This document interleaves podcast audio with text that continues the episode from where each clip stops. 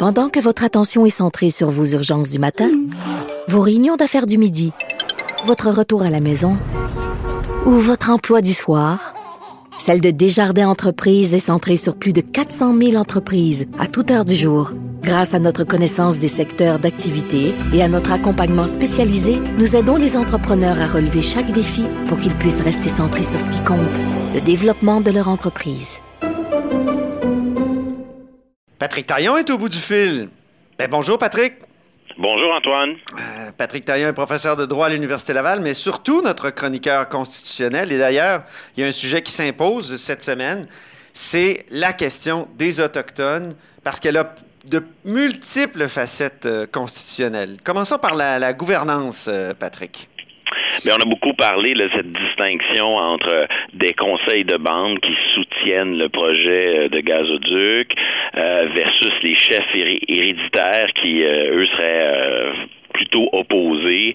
Donc, euh, Il y a comme un conflit de légitimité là, qui est difficile à lire pour le public, mais aussi pour le gouvernement fédéral.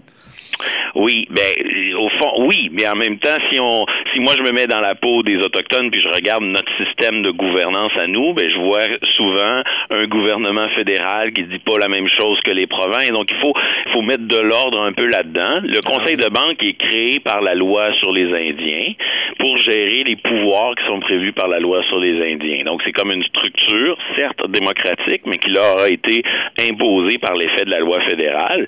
Et dans certaines communautés, la, la greffe a pris la greffe a pris à moitié, si je peux dire, c'est-à-dire que le, le, le, système de gouvernance traditionnel, celui des chefs héréditaires, a survécu. Puis c'est un peu ce qui arrive ici, c'est-à-dire que euh, dans cette communauté, dans ces dans ces nations-là, il y a euh, il, y a, il y a comme deux deux types de, de gouvernement et la Cour suprême du Canada, notamment dans l'affaire d'Elgamouk, a reconnu que lorsqu'il est question des pouvoirs de la loi sur les Indiens, c'est le Conseil de bande, mais lorsqu'il est question des revendications territoriales qui sont plus vastes, mais là c'est les chefs héréditaires avec qui on doit euh, faire affaire, si je peux dire. Donc euh, la Colombie-Britannique puis le Québec sont deux provinces où euh, il y, a, plus de revendications territoriales qu'ailleurs. C'est un peu euh, l'histoire qui a fait les choses ainsi. C'est-à-dire que lorsqu'on a développé les prairies, euh, tout le Canada, tout le Canada des prairies, on a signé ce qu'on a appelé des traités à numéros.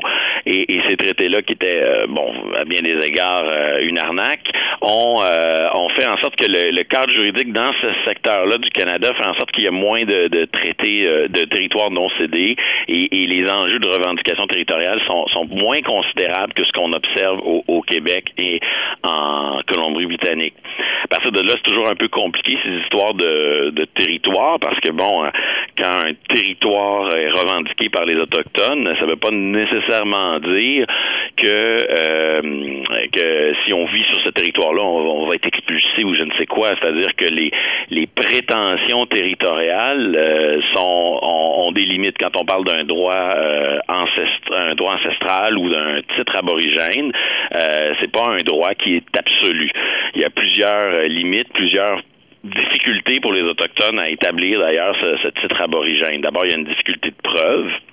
Et il faut euh, être capable de prouver là, que soit au premier contact, c'est-à-dire quand, quand, grosso modo les, les, les Blancs sont arrivés euh, en Amérique, ou sinon au moment de l'affirmation de la souveraineté de la couronne. Ça, c'est des dates qui varient d'une province à l'autre. Mettons au Québec, ça donnerait euh, la conquête, là, la proclamation royale 1760, 1763.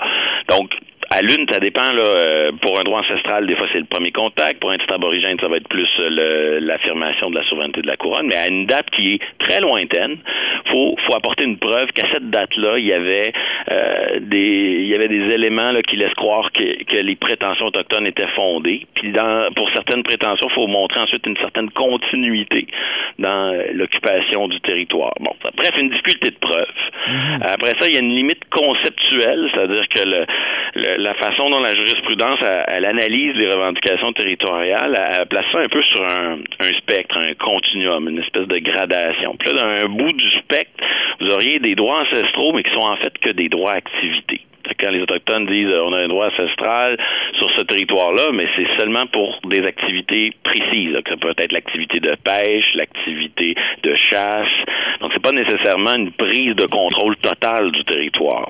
Ah de oui. l'autre côté du spectre, il y aurait euh, le titre aborigène qui serait une forme de possession du territoire la plus avancée, mais même pour un titre aborigène, euh, c'est une forme de possession collective du territoire, mais qui n'efface pas euh, la, la, la- le, le rôle de l'État. C'est comme si l'État demeure ultimement souverain sur le territoire, mais dans, dans la gestion de ce territoire-là, il y a un titre aborigène qui vient comme pondérer la façon de le traiter. Fait que les Autochtones ne sont jamais totalement propriétaires dans cette logique élaborée par la Cour suprême, même lorsqu'il y a un titre aborigène, euh, l'État conserve certains droits. Et, et pire encore, euh, donc il y a des limites conceptuelles, mais en plus, la jurisprudence euh, reconnaît ce que j'appellerais des limites contextuelles. Je m'explique. Oui. C'est-à-dire que, admettons qu'en Colombie-Britannique, il y a un titre aborigène sur les terres où, vont passer, euh, va passer le projet de gazoduc. Ben, la jurisprudence de la Cour suprême dit si ce titre aborigène est, est là, il peut quand même, c'est comme un autre droit euh, fondamental qu'on retrouve dans les chartes. Ce droit-là peut faire l'objet d'une limitation qui serait justifiée dans un contexte bien précis. Fait que même quand les Autochtones euh, se voient reconnaître un titre aborigène, qui est la version la plus forte là, de, de leurs droits sur un territoire, les lois provinciales et les lois fédérales peuvent porter atteinte à ce, ce droit euh, si c'est démontré au, que au sens de limiter, là. Limité, exactement. Mhm. Si c'est fait au nom d'un d'un objectif ou d'un intérêt public. Puis là, on a une espèce de, de, de test, de- d'un ensemble de critères qui, qui est directement calqué sur ceux qu'on rencontre en matière de, de droits et libertés Un, un individuelles. là. oléoduc, est-ce que c'est un c'est un, un objet, euh, que c'est-à-dire Ben- un objectif d'intérêt public?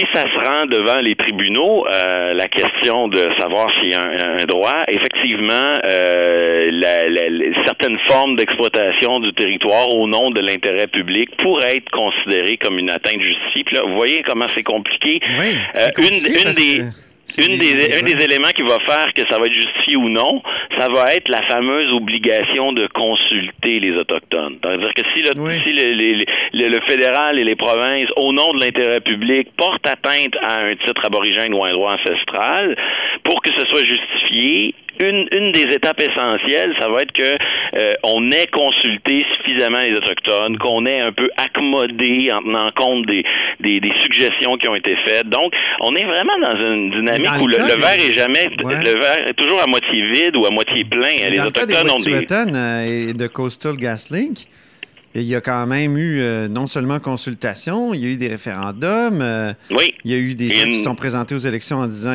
on est pour le projet, donc euh, des gens qui ont été élus au conseil de bande. Donc c'est pour ça que les, plusieurs s'interrogent sur la légitimité des, des, des revendications des chefs héréditaires ou de Oui. certains chefs héréditaires, parce qu'il y en a qui étaient favorables aussi. Donc Et, et la question de la, de- du devoir de consulter, c'est comme une espèce d'obligation là de, de, de moyens. On prend les moyens pour arriver, mais c'est pas un veto qu'on donne Ouais. aux autochtones. Les autochtones n'ont pas un droit de vie ou de mort sur un projet comme ça. Mais si je prends un dossier voisin, celui de Trans Mountain, dans Trans Mountain, il y a eu consultation. Ça a été contesté par certaines communautés en Cour fédérale. Et dans une décision de la Cour fédérale, on a dit la consultation n'est pas allée assez loin. Alors, je ne sais pas, moi, si dans le processus actuel en Colombie-Britannique, les tribunaux euh, seraient portés à dire qu'il y a eu suffisamment de consultations ou s'il y en a eu pas assez.